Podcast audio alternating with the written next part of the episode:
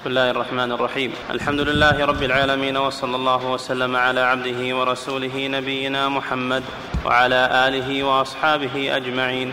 قال الناظم رحمه الله تعالى وبالقدر المقدور ايقن فإنه دعامه عقد الدين والدين أفيح. بسم الله الرحمن الرحيم. الحمد لله رب العالمين صلى الله وسلم على نبينا محمد وعلى آله وأصحابه أجمعين. الركن السادس من أركان الإيمان الإيمان بالقدر. قال صلى الله عليه وسلم لما سأله جبريل عليه السلام قال أخبرني عن عن الإيمان.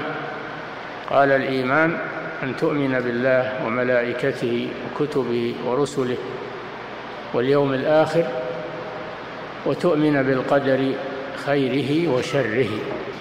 فجعل صلى الله عليه وسلم الإيمان بالقدر سادس أركان الإيمان. والإيمان بالقضاء والقدر هو الإيمان بأفعال الله جل وعلا وإرادته ومشيئته وخلقه وإيجاده فهو أمر عظيم. وفي القرآن قوله تعالى خلق كل شيء فقدره تقديرا.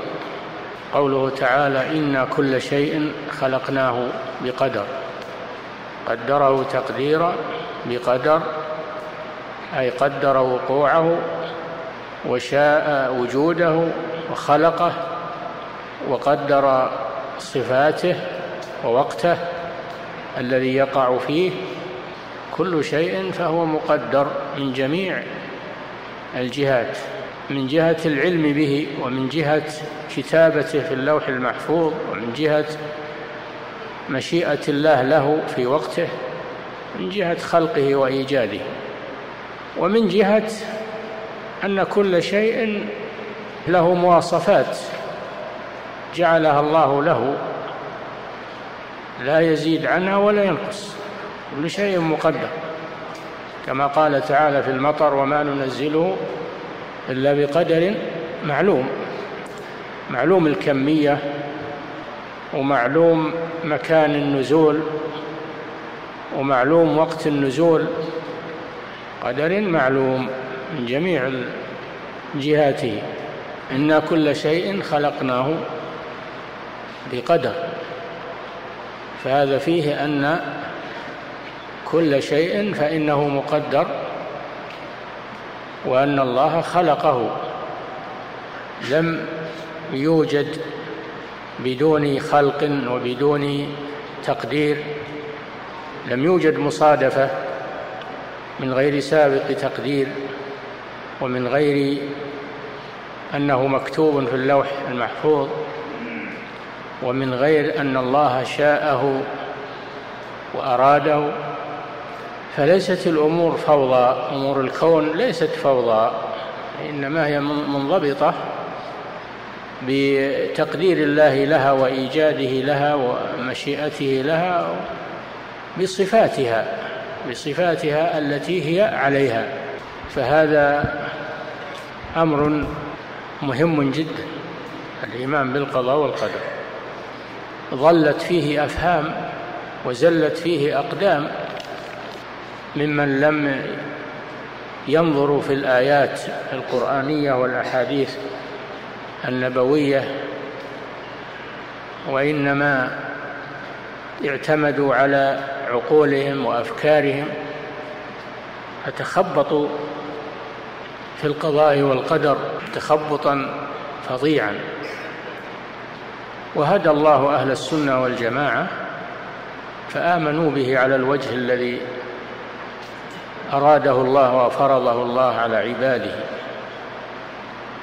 بموجب نصوص الكتاب والسنة كعادتهم في جميع أبواب العقيدة. والإيمان بالقضاء والقدر يتضمن يتضمن نقاط كثيرة. أولا معنى القدر عرفنا معنى القدر تقدير الله جل وعلا للأشياء وإرادته لها وإيجادها في وقتها. هذا معنى القدر. وكذلك القضاء القضاء والقدر. دائما يأتي تعبير القضاء والقدر. لا فرق بينهما إلا أن القضاء أعم من القدر لأن القضاء يأتي بمعنى القدر بمعنى أن الله قدر الأشياء وقضاها ويأتي بمعنى الفصل بين الناس فيما اختلفوا فيه. الحكم بينهم والفصل بينهم فيما اختلفوا. إن ربك يقضي بينهم يوم القيامة فيما كانوا فيه يختلفون. فالقضاء أعم من القدر. فبينهما عموم وخصوص. وأما حكم الإيمان بالقضاء والقدر فهو واجب وفرض على المؤمن لأنه ركن من أركان الإيمان الستة ولأنه إيمان بقدرة الله جل وعلا. ولهذا قالوا القدر قدرة الله. فمن جحده فقد جحد قدرة الله جل وعلا. وفي بعض العبارات القدر سر الله في خلقه. والبحث في القضاء والقدر لا يجوز أن يتعدى ما جاء في النصوص. لا يجوز أن يتعدى ما جاء في النصوص من الكتاب والسنة. تعمق تعمق فيه هذا يفضي إلى الضلال وإلى الحيرة. لأنه سر سر الله في خلقه سر. فأنت حينما تتعمق به وتبحث به لن تصل إلى نتيجة. لأنك تبحث عن شيء أسره الله جل وعلا في خلقه. حسبك أن تؤمن به فقط. أما أنك تبحث فيه وتتعمق فما تعمق أحد ووصل إلى نتيجة. بل وصل إلى الحيرة والاضطراب ولذلك حسبك أن تتمشى مع النصوص الواردة في كتاب الله وسنة رسوله على إثبات القدر والإيمان به. ويكفيك هذا. والإيمان بالقضاء والقدر يتضمن أربع مراتب. أربع مراتب. المرتبة الأولى الإيمان بأن الله علم ما كان وما يكون في علمه الأزلي الذي هو موصوف به أزلا وأبدا. فما من شيء إلا ويعلمه الله جل وعلا ما كان وما يكون. وما تسقط من ورقة إلا يعلمها ولا حبة في ظلمات الأرض ولا رطب ولا يابس إلا في كتاب مبين. لم ترى أن الله يعلم ما في السماوات وما في الأرض؟ ما يكون من نجوى ثلاثة إلا هو رابعهم ولا خمسة إلا هو سادسهم ولا أدنى من ذلك ولا أكثر إلا هو معهم أينما كانوا. فهو يعلم ما يكون بين الناس من الكلام والنجوى فيما بينهم يعلم ما يسرون وما يعلنون يعلم ما في الصدور يعلم ما في السماوات والأرض. إن الله لا يخفى عليه شيء في الأرض ولا في السماء فعلم الله شامل لما كان وما يكون. وما لم يكن لو كان كيف يكون. كله داخل في علم الله جل وعلا.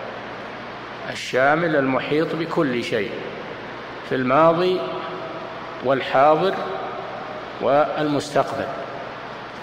هذه المرتبة الأولى. المرتبة الثانية أن تؤمن وتعتقد أن الله كتب في اللوح المحفوظ كل شيء علمه ثم كتبه. اللوح المحفوظ. واللوح المحفوظ لوح مخلوق لا يعلم كيفيته وسعته إلا الله جل وعلا عنده جل وعلا. تؤمن باللوح وتؤمن بالكتابة. في الحديث أول ما خلق الله القلم قال له اكتب. قال ما أكتب؟ قال اكتب ما هو كائن إلى يوم القيامة. فجرى بما هو كائن إلى يوم القيامة. وفي الحديث أن الله كتب مقادير الخلائق قبل أن يخلق السماوات والأرض بخمسين ألف سنة وعرشه على الماء. عندنا العرش والقلم أيهما أسبق؟ قال قوم إن العرش أسبق عندنا آه، العرش والقلم أيهما أسبق؟ قال قوم العرش أسبق من القلم. وقال قوم القلم أسبق من العرش. وقوم فصلوا. فقال ابن القيم رحمه الله والناس مختلفون في القلم الذي كتب القضاء به من الديان هل كان قبل العرش أو هو بعده؟ قولان عند أبي العلا الهمذاني والحق أن العرش كان قبل لأنه وقت الكتابة كان ذا أركان وعرشه على الماء كان ذا أركان. وكتابة القلم الشريف تعقبت إيجاده. فالكتابة مقارنة لوجود القلم حينما خلقه الله قال له اكتب. مقارنة لإيجاد القلم. وأما من حيث الوجود فالعرش أسبق. هذا هو القول الصحيح. لقوله صلى الله عليه وسلم وعرشه إن الله قدر مقادير الخلائق قبل أن يخلق السماوات والأرض بخمسين ألف سنة وعرشه على الماء. قدرها قبل الكتابة ثم كتبها الكتابة متأخرة عن وجود القلم ووجود القلم متأخر عن العرش والعرش أسبق. هذه مسألة استطرادية لكن لا بد من معرفتها لأنها تدخل في الموضوع. هذه المرتبة الثانية الكتابة وهي الكتابة العامة الشاملة التي كتب فيها كل شيء. يمكن أن يسأل سائل فيقول أليس الله يأمر الملك الموكل بالأجنة إذا تم له أربعة أشهر نفخت فيه الروح جاءه الملك وكتب رزقه وأجله وشقي أو سعيد؟ هذا دليل على أن, أن, أن هذه الكتابة أنها متأخرة وقت وجود الجنين. نقول هذه تفصيل للكتابة السابقة وهذا مأخوذ من الكتابة السابقة. كتابة الملك مأخوذة من الكتابة السابقة التي في اللوح المحفوظ. جاء أيضا في ليلة القدر أن الله يقدر ما يجري في السنة ما يجري في السنة من حياة أو موت أو جدب أو خصب أو ما يجري فيها. أو رخص الأسعار أو غلاء الأسعار أو الحروب أو غير ذلك. هذا كله في ليلة القدر ولذلك سميت ليلة القدر لأنه يقدر فيها ما يجري في السنة فيها يفرق كل أمر حكيم. الجواب كما سبق أن الكتابة ليلة القدر مأخوذة من الكتابة العامة في اللوح المحفوظ.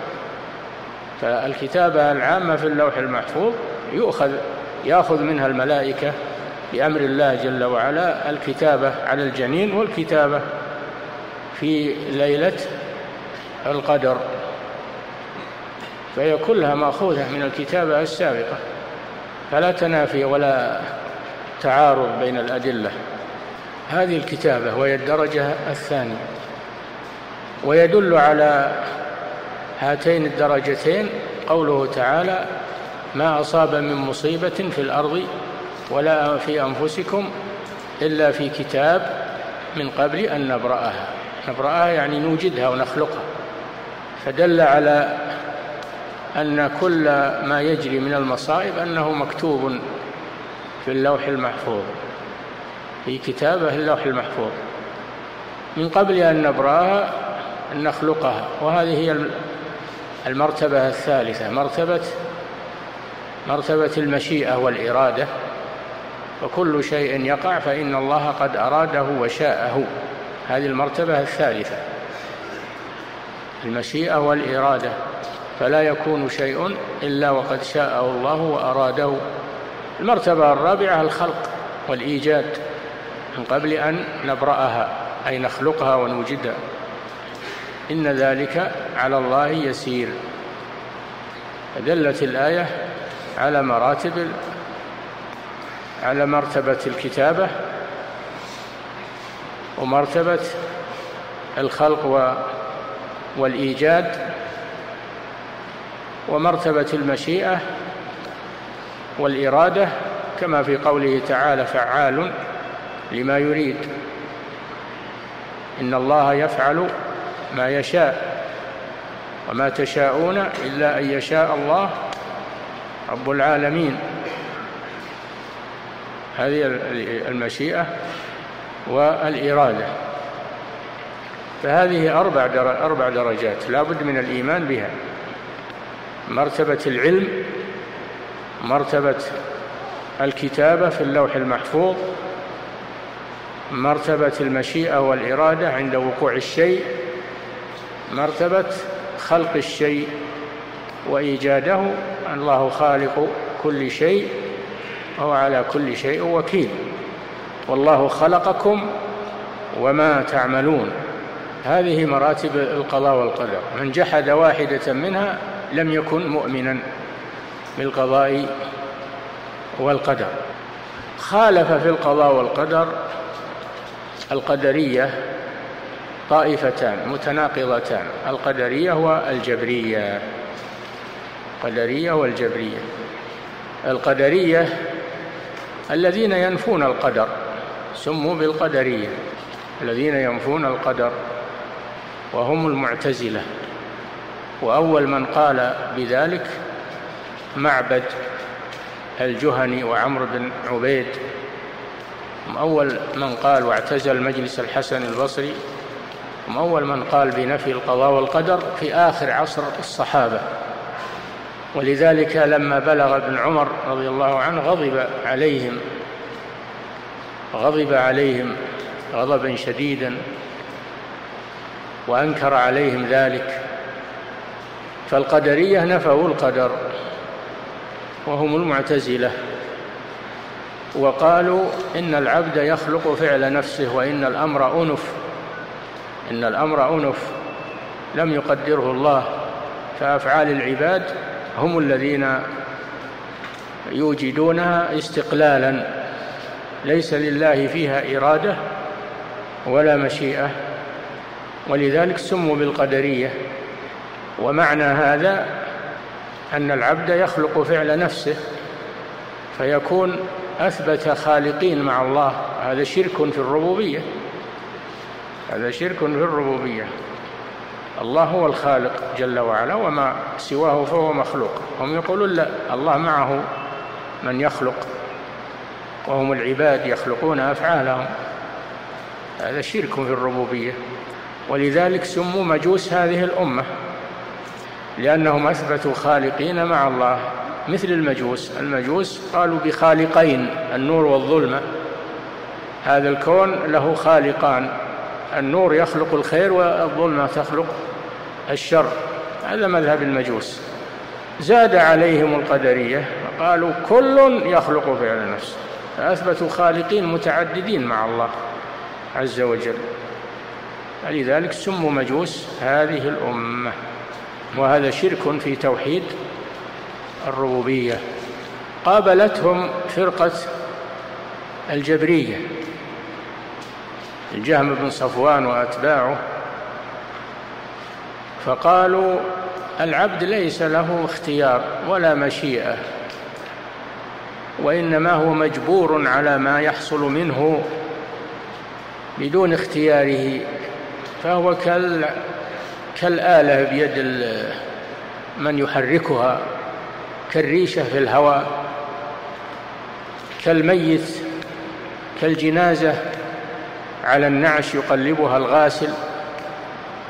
فالعبد مجبور في أفعاله وتصرفاته إنما هو آلة تحرك. فهم غلوا في إثبات غلوا في إثبات إرادة الله ومشيئته ونفوا مشيئة العبد وإرادة العبد.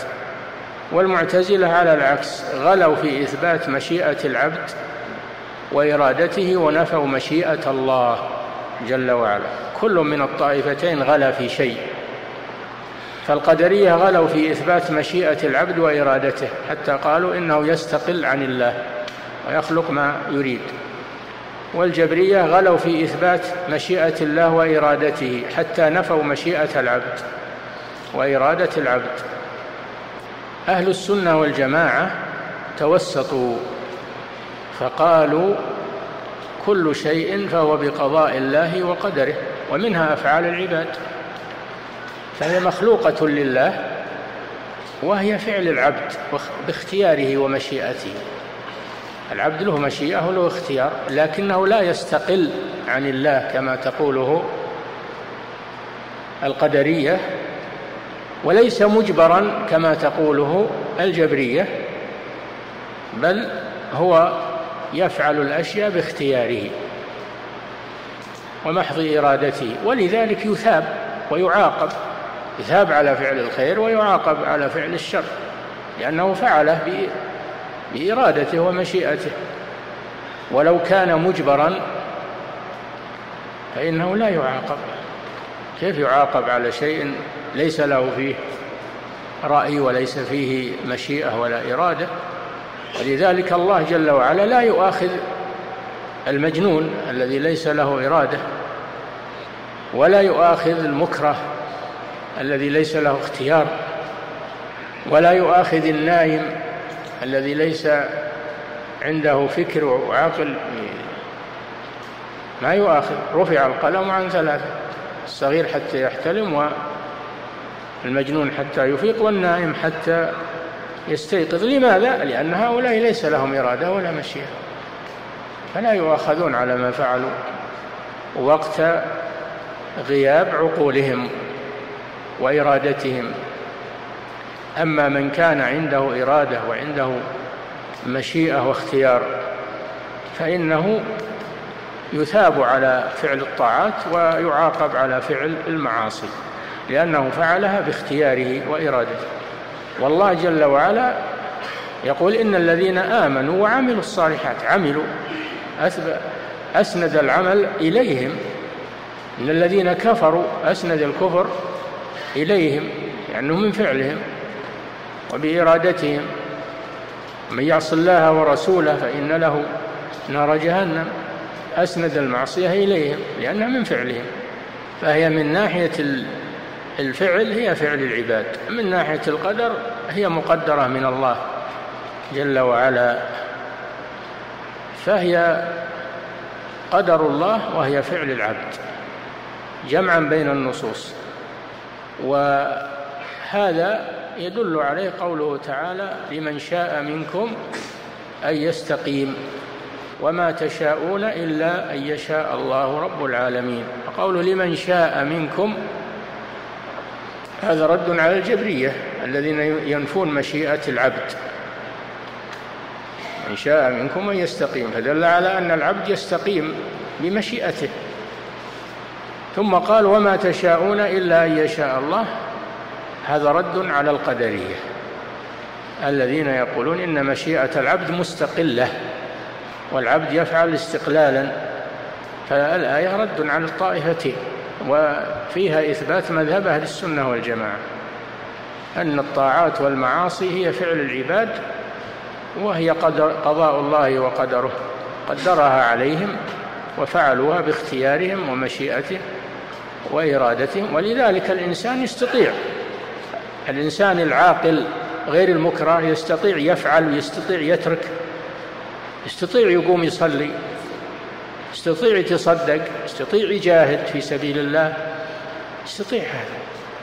ويستطيع يترك يستطيع يترك الصلاة ويستطيع يترك الأمر بالمعروف والنهي عن المنكر يستطيع يترك الجهاد في سبيل الله. يترك هو باستطاعته واختياره.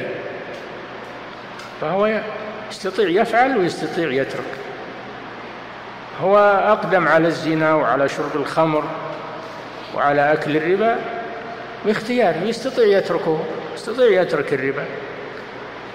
ويترك الزنا ويترك المحرمات فهو باختياره ومشيئته. يفعل هذا وكل يعرف هذا. كل يعرف هذا. والجبرية لا يطبقون هذا الكلام الذي قالوه في كل الأشياء. فلو أن أحدا اعتدى عليهم ضربهم أو قتل أحدا منهم أليسوا يطالبون بالانتقام والقصاص؟ لماذا يطالبون وهم يقولون أن الجاني مجبر ما له اختيار مجبر؟ كيف تطالبون وأنتم تقولون أنه مجبر وليس له اختيار؟ هذا تناقض هذا من باب التناقض. أيضا هم يقومون يطلبون يطلبون الرزق ويتزوجون. إذا كان الإنسان مجبر وشو له تطلبون الرزق وشو له اقعدوا لما يجيكم المقدر لكم. لا صار انكم مجبورون كما تقولون لماذا تفعلون هذه الأفعال وتطلبون الأشياء المعدومة؟ تطلبون إيجادها؟ فهم لا لا يطبقون هذا المذهب الخبيث لا يطبقونه في واقع الحياة. ولذلك يطالبون بالانتقام والقصاص ويتزوجون يطلبون الرزق. فلو كان إنهم يطبقون مذهبهم معناه ما يتحركون. حتى يجيهم أحد يحركهم. فهذا من القول الباطل والعياذ بالله. وهذه نتيجة الاعتماد على الأفكار الاعتماد على العقول والاعتماد على أقوال الناس وآراء الناس. بدون رجوع إلى كتاب الله وسنة رسوله صلى الله عليه وسلم. الإيمان بالقضاء والقدر وفعل الأسباب. لا تنافي بين الإيمان بالقضاء والقدر وفعل الأسباب. فأن تؤمن أن ما شاء الله كان وما لم يشأ لم يكن. ولا تعطل الأسباب. بل تطلب الرزق تتزوج تطلب تجارة تسعى في الأرض تطلب من فضل الله؟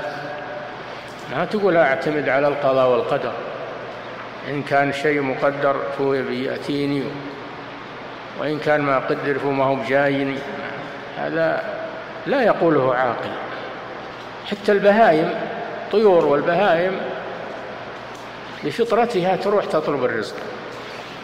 لو أنكم تتوكلون على الله حق توكله لرزقكم كما يرزق الطير تغدو خماصا وتروح بطانا. الطيور ما قعدت في أوكارها. فطرتها تقتضي أنها تحرك تروح تطلب الرزق. تروح في الصباح تغدو تغدو خماصا في الصباح وتروح في المساء بطانا شبعة بفطرتها فلا تنافي بين الإيمان بالقضاء والقدر وفعل الأسباب وإنما يقول هذا الجبرية. يقوله الجبرية. لكن الأسباب لا تستقل. الأسباب لا تستقل بإيجاد النتيجة. وإنما المسبب هو الله جل وعلا.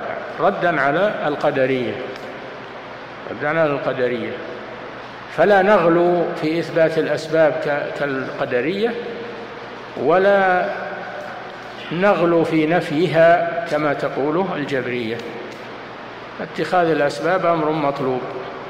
فابتغوا عند الله الرزق ابتغوا من فضل الله. والله أمر بالصلاة والصيام وأمر بالطاعات هذا من فعل الأسباب. ونهى عن الأسباب الشر الكفر والمعاصي والفسوق. فليس معنى القضاء الإيمان بالقضاء والقدر إنك تعطل الأسباب بل تمضي في طلبها مع الإيمان. إن الله إن كان الله كاتب لك شيء إنه لكن ما يجيك شيء وأنت جالس لازم تفعل السبب. ولهذا قال صلى الله عليه وسلم احرص على ما ينفعك واستعن بالله. فإن أصابك شيء فلا تقل لو أني فعلت كذا وكذا لكان كذا وكذا ولكن قل قدر الله وما شاء فعل. فأنت تفعل السبب فإن حصلت النتيجة فالحمد لله وإن لم تحصل النتيجة فإنك ترضى وتسلم. إن الله ما كتب لك شيء. الحديث هذا واضح في فعل الأسباب وأنه ليس معنى الإيمان بالقضاء والقدر تعطيل الأسباب أو أن فعل الأسباب يستقل بإيجاد النتائج كما تقوله المعتزلة. بل الأسباب يفعلها العبد من طاعة أو معصية والنتائج بيد الله هو الذي يرتب النتائج والمسببات على أسبابها. ما فائدة الإيمان بالقضاء والقدر؟ الإيمان بالقضاء والقدر له فوائد عظيمة. أولها وأعظمها استكمال أركان الإيمان. استكمال أركان الإيمان. فمن جحد القضاء والقدر فإنه لم يستكمل أركان الإيمان التي فسر النبي صلى الله عليه وسلم الإيمان بها تؤمن بالله وملائكته وكتبه ورسله وتؤمن بالقدر خيره وشره.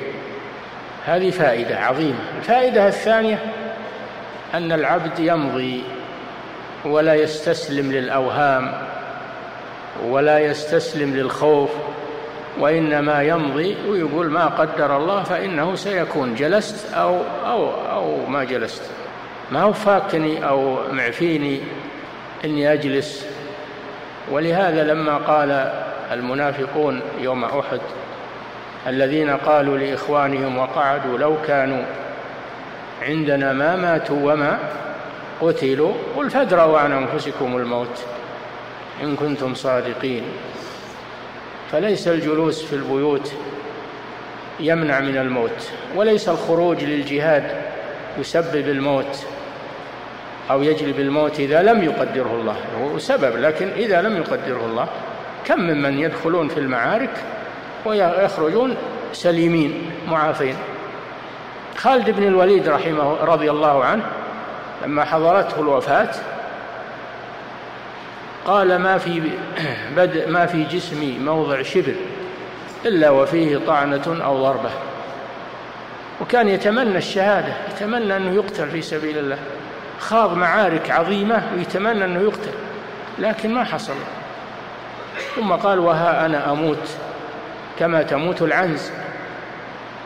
تعرض للأخطار وما وما قتل وما قتل. ونومه على فراشه ما منعه من الموت جاءه الموت وهو على فراشه. ثم قال رضي الله عنه فلا نامت أعين الجبناء. فالإيمان بالقضاء والقدر يبعث على الشجاعة والإقدام والتوكل على الله سبحانه وتعالى وأن قعوده لا يغني عنه شيء. قل لو كنتم في بيوتكم لبرز الذين كتب عليهم القتل إلى مضاجعهم. أينما تكونوا يدرككم الموت ولو كنتم في بروج مشيدة. القضاء لا بد ينفذ ولا بد يجري. فلا فائدة في قعود الإنسان تخلفه عن فعل الأسباب النافعة. فعل الأسباب النافعة. والكف عن الأسباب السيئة. فهذا يبعث في الإنسان القوة والشجاعة والإيمان بالله عز وجل وينفي عنه الشكوك والأوهام والتشاؤم الذي يصاب به كثير من الناس. ينفي عنه الوساوس. ولهذا كان أهل الإيمان ما يتأخرون عن طلب ما فيه خير وما فيه فائدة. لأنهم يؤمنون بالقضاء والقدر ولا يقولون نخاف من الموت نخاف من القتل نخاف.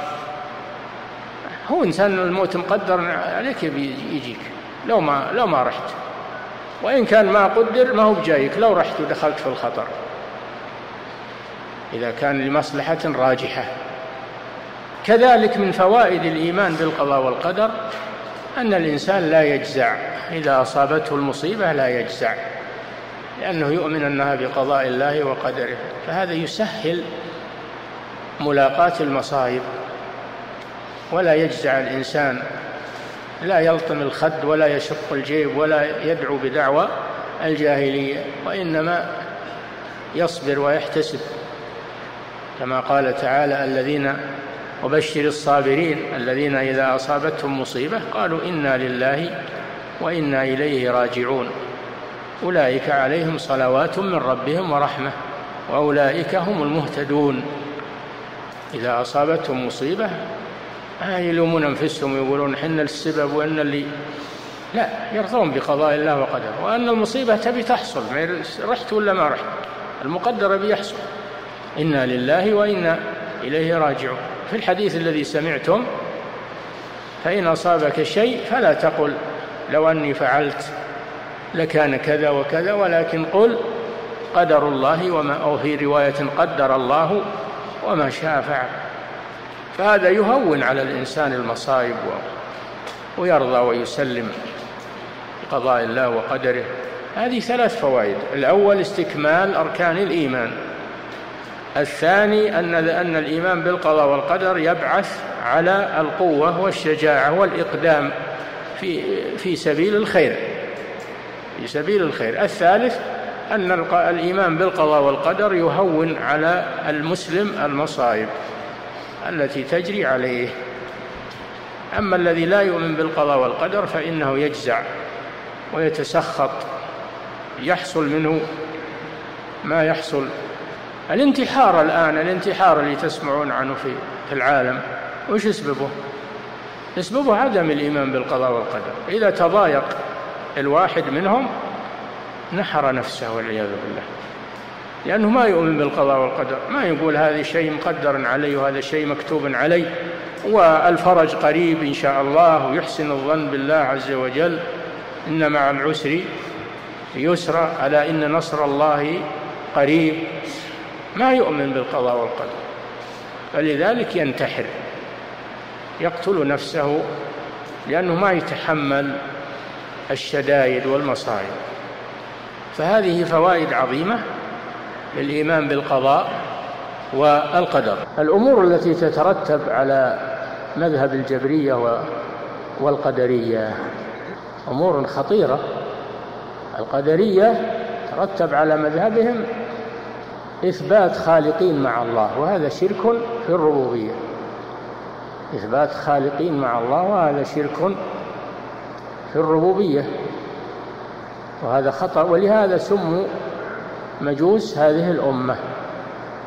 ويلزم على مذهب الجبرية وصف الله بالظلم وأنه يعذب العباد على شيء لم يفعلوه. هو فعله هو وهم لم يفعلوه. فالله يعذبهم على شيء لم يفعلوه. هم يحركون بغير اختيارهم وغير إرادتهم. فهذا فيه وصف الله بالظلم جل وعلا أنه عذب عباده على شيء لم يفعلوه وإنما عذبهم على فعله هو وهذا غاية الظلم. الله جل وعلا لا يعذب إلا على فعل العبد ولا يثيب إلا على فعل العبد ولا تجزون إلا بما كنتم تعملون. وربط العذاب بالكفر والمعاصي والسيئات وربط الثواب بالطاعات والخيرات. فالله لا يظلم أحدا إن الله لا يظلم مثقال ذرة. إن تك حسنة تضاعفها بل هذا هو العدل. هذا هو العدل منه سبحانه وتعالى. شوف ومن عدله أنه ما يضاعف السيئة بل يجازي بمثلها فقط. ومن فضله أنه يضاعف الحسنة من عنده سبحانه وتعالى. إن الله لا يظلم مثقال ذرة وإن تك حسنة يضاعفها فالمضاعفة فضل من الله. إلى عشرة أمثالها إلى سبعمائة ضعف إلى أضعاف كثيرة. فضل من الله. أما السيئة فإن الله يجازي بها فقط. لا لا يضاعفها هذا من عدله سبحانه وتعالى. عدله مع خلقه. لكن الجبرية يصفون الله بالظلم أنه يعذب العباد على أفعالهم على أفعاله هو وهم لم يفعلوا شيئا وإنما هم محركون كالآلة والريشة في الهواء هذا مذهب باطل ويلزم عليه كما قلنا لكم تعطيل الأسباب تعطيل الأسباب. وأنه يقول ما دام أنه قضى وقدر فأنا أجلس واللي مقدر سيكون. فهذا من سلبيات مذهب سلبيات مذهب الجبرية والمعتزلة كما قلنا يلزم على مذهبهم الشرك في الربوبية ويلزم على مذهبهم محذور كبير وهو تعجيز الله جل وعلا وأنه يكون في ملكه ما لا يريد. وما لا يشاء. يكون في ملكه ما لا يريد وما لا يشاء. هذا تعجيز لله عز وجل. وصف له بالعجز. فهذا خطر عظيم. فكلا المذهبين مذهب باطل ويلزم عليه محاذير كبيرة. وأما مذهب أهل السنة والجماعة فهو الوسط وهو العدل في كل شيء. مذهب هم دائما وسط. أهل السنة والجماعة دائما وسط. ولهذا يقولون هذه الأمة وسط بين الأمم وأهل السنة والجماعة وسط بين الفرق. وسط بين الفرق الضالة. في هذا وفي غيره. فهم يثبتون لله أفعاله وإرادته ومشيئته وقضاءه وقدره. ويثبتون للعباد أفعالهم ومشيئتهم وإرادتهم. تمشيا مع كتاب الله وسنة رسوله صلى الله عليه وسلم. فلا ينفون القضاء والقدر كما تقوله المعتزلة ولا يغلون في إثبات القضاء والقدر ويسلبون العباد مشيئتهم وإرادتهم. بل هم الوسط في هذا الأمر. طيب مذهب القدرية الذين ينفون القضاء والقدر هل يحكم عليهم بالكفر؟ العلماء فصلوا. قالوا من أنكر المرتبة الأولى وهي العلم من أنكر المرتبة الأولى وهي العلم وقال إن الله لا يعلم الأشياء قبل وجودها وإنما يعلمها إذا وجدت فقط.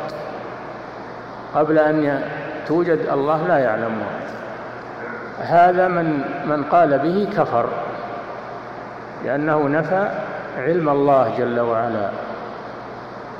لكن يقولون إن الذين يقولون بنفي العلم إن انقرضوا انقرضوا من المعتزلة وهم كفار لأنهم نفوا علم الله. أما بقية المعتزلة فيثبتون علم الله جل وعلا. الأزلي يثبتون علم الله لكن ينفون القدر فهم أهل ضلال ولا يصلون إلى حد الكفر. يعتبرون أهل ضلال لأنهم أثبتوا علم الله جل وعلا وأثبتوا الكتابة في اللوح المحفوظ وإنما نفوا أفعال العباد. يعني أثبتوها وغلوا فيها وقالوا إنها تقع بغير إرادة الله ومشيئة الله جل وعلا. فهم ضلوا في هذا. وهذا موجود ومستمر. هذا موجود ومستمر. في المعتزلة ومن أخذ مذهبهم من الطوائف الضالة. فهذه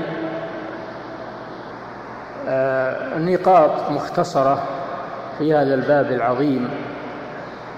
ولكن كما ذكرت لكم حسب الإنسان أن يعرف هذه المبادئ ويتوقف عندها ولا يتوغل في البحث في القضاء والقدر ولا يفتح على نفسه باب التساؤلات فإنه لن يصل إلى نتيجة لأن القضاء والقدر سر الله جل وعلا في خلقه.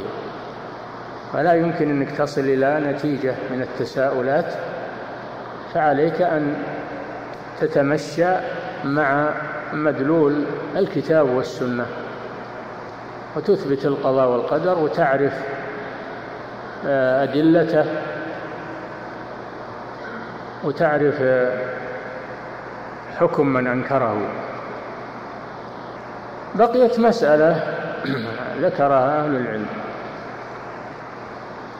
وهي أن آدم أن موسى عليه السلام لما لقي آدم أبا البشرية آه، لامه لام آدم عليه السلام وقال لما أخرجتنا ونفسك من الجنة؟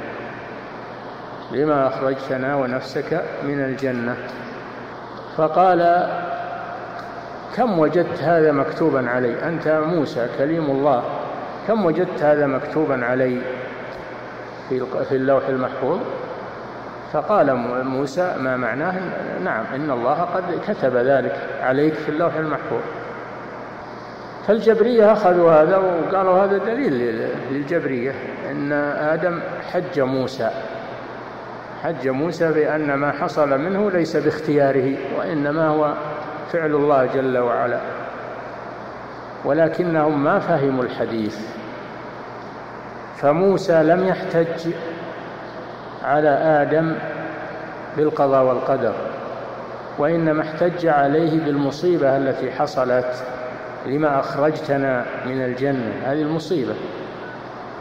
فاحتج عليه آدم بالقضاء والقدر والاحتجاج بالقضاء والقدر على المصائب جائز لأنه يسهلها على الإنسان ولا يجزع ولا يسخط.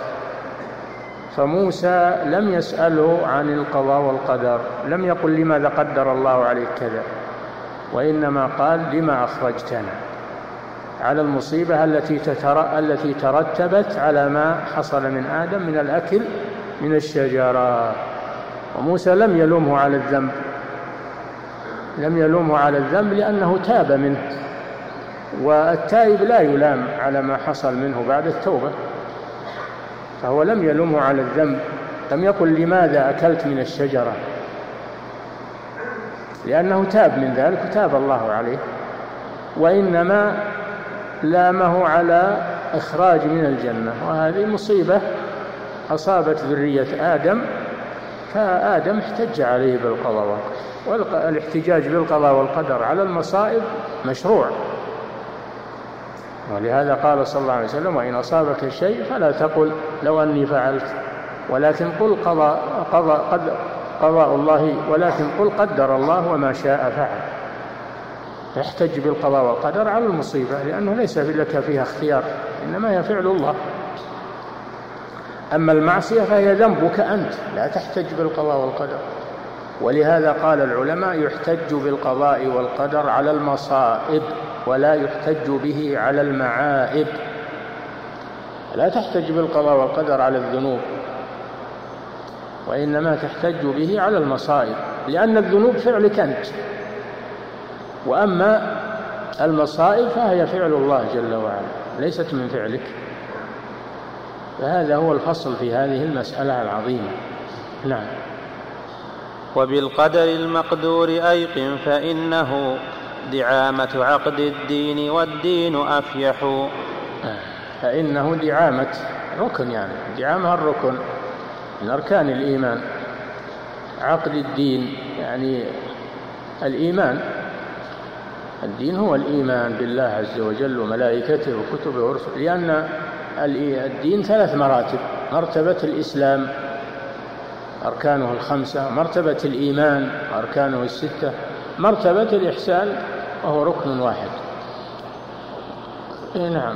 والدين أفيح. الأفيح المكان الواسع. الدين واسع ولله الحمد شامل نعم.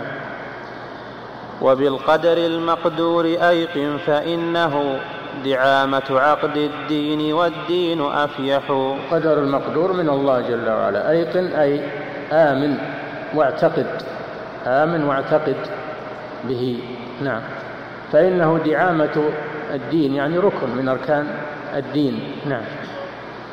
ولا تنكرا جهلا نكيرا ومنكرا. ولا الحوض والميزان إنك تنصح. هذا نؤجله إلى الدرس القادم إن شاء الله. نعم. أحسن الله إليكم صاحب الفضيلة وجزاكم الله خيرا. هذا السائل يقول كيف نعرف أن ما يصيب المؤمن ابتلاء أو هو مصيبة بسبب ذنبه. المؤمن يعرف هذا؟ يعرف أنه مسيء وأنه عاصي فيكون هذا عقوبة يكون هذا عقوبة. وإن لم يكن منه ذنب فيعرف أن هذا ابتلاء وامتحان وقد وقد يجريه الله عليه لرفعة درجاته. فقد يكتب الله له منزلة في الجنة لا يبلغها بعمله. فيبتليه بالمصائب من أجل يصبر فيصل إلى المنزلة.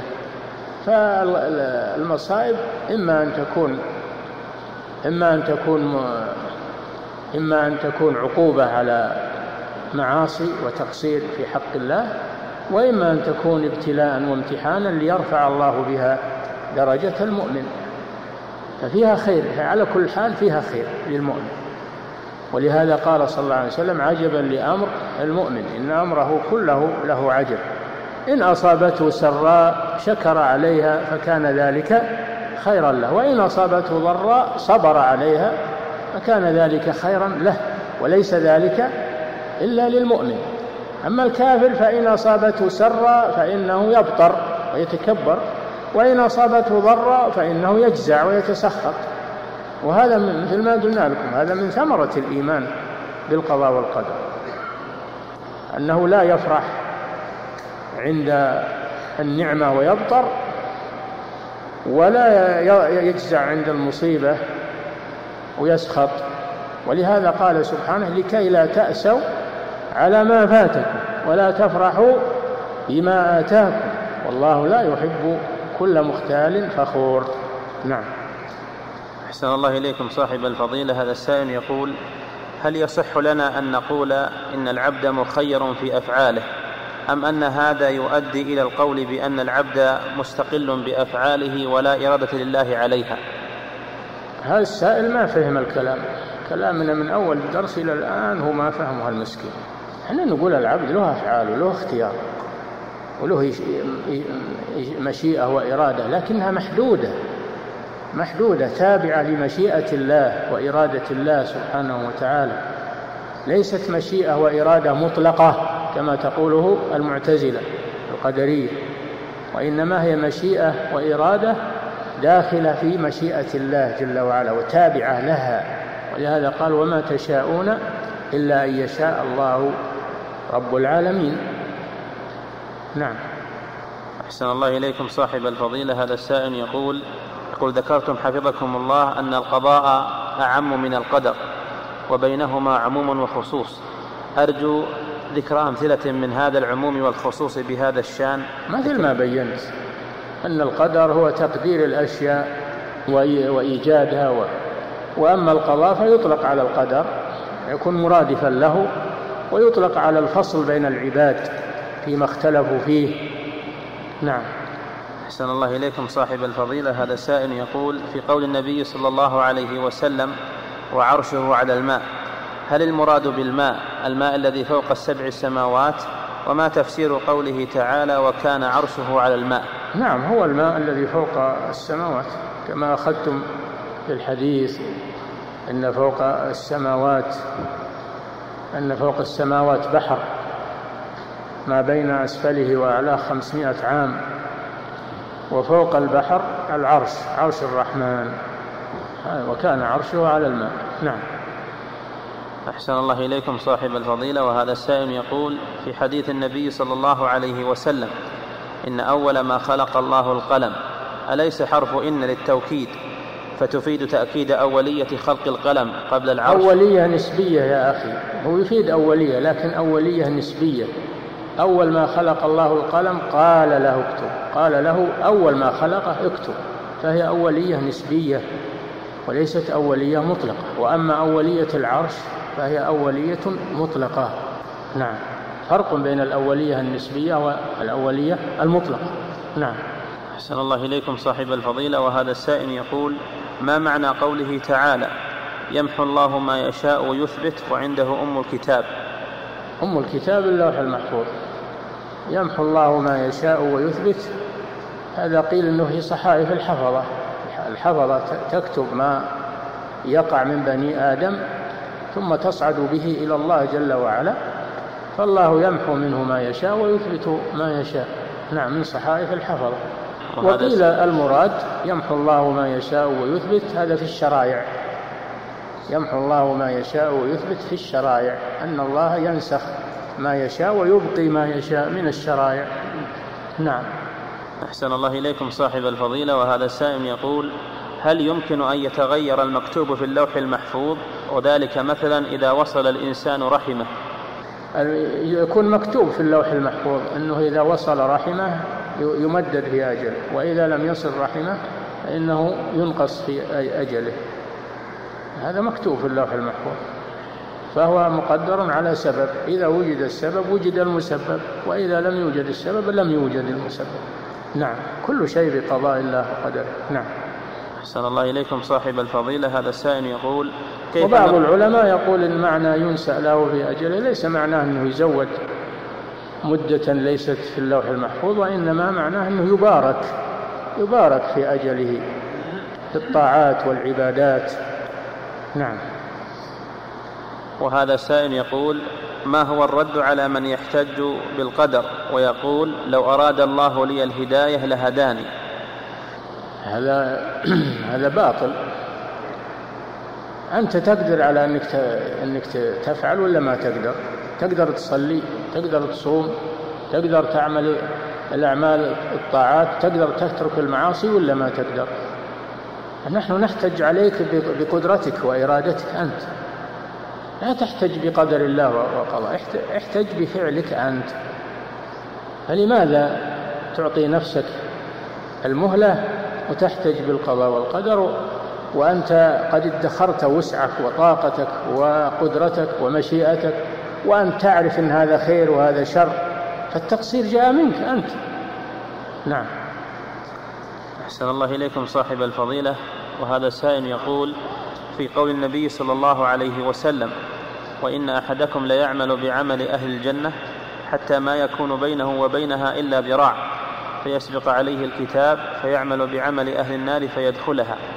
ما المراد بقوله فيسبق عليه الكتاب؟ الكتاب المقدر كتاب القدر. هذا مقدر أنه من أهل النار. فهو يعمل بالطاعات لكن يختم له بالكفر. فيدخل النار. لأن العبرة بالخواتيم وهذا يعمل مكتوب أنه من أهل الجنة فيعمل بالكفر طول حياته قبل يموت قدر الله أنه تاب توبة صحيحة ومات على التوبة فيدخل الجنة. الأعمال بالخواتيم هذا يعطي الإنسان أنه ما يغتر بعمله يعطيه أنه ما يغتر بعمله ويعجب بعمله يجزم لنفسه أو لأحد بالجنة وكذلك لا يحكم على الناس بالنار ولو رأى منهم ما رأى لأنه ما يدري عن خواتيمهم لا يدري ما يختم لهم. نعم.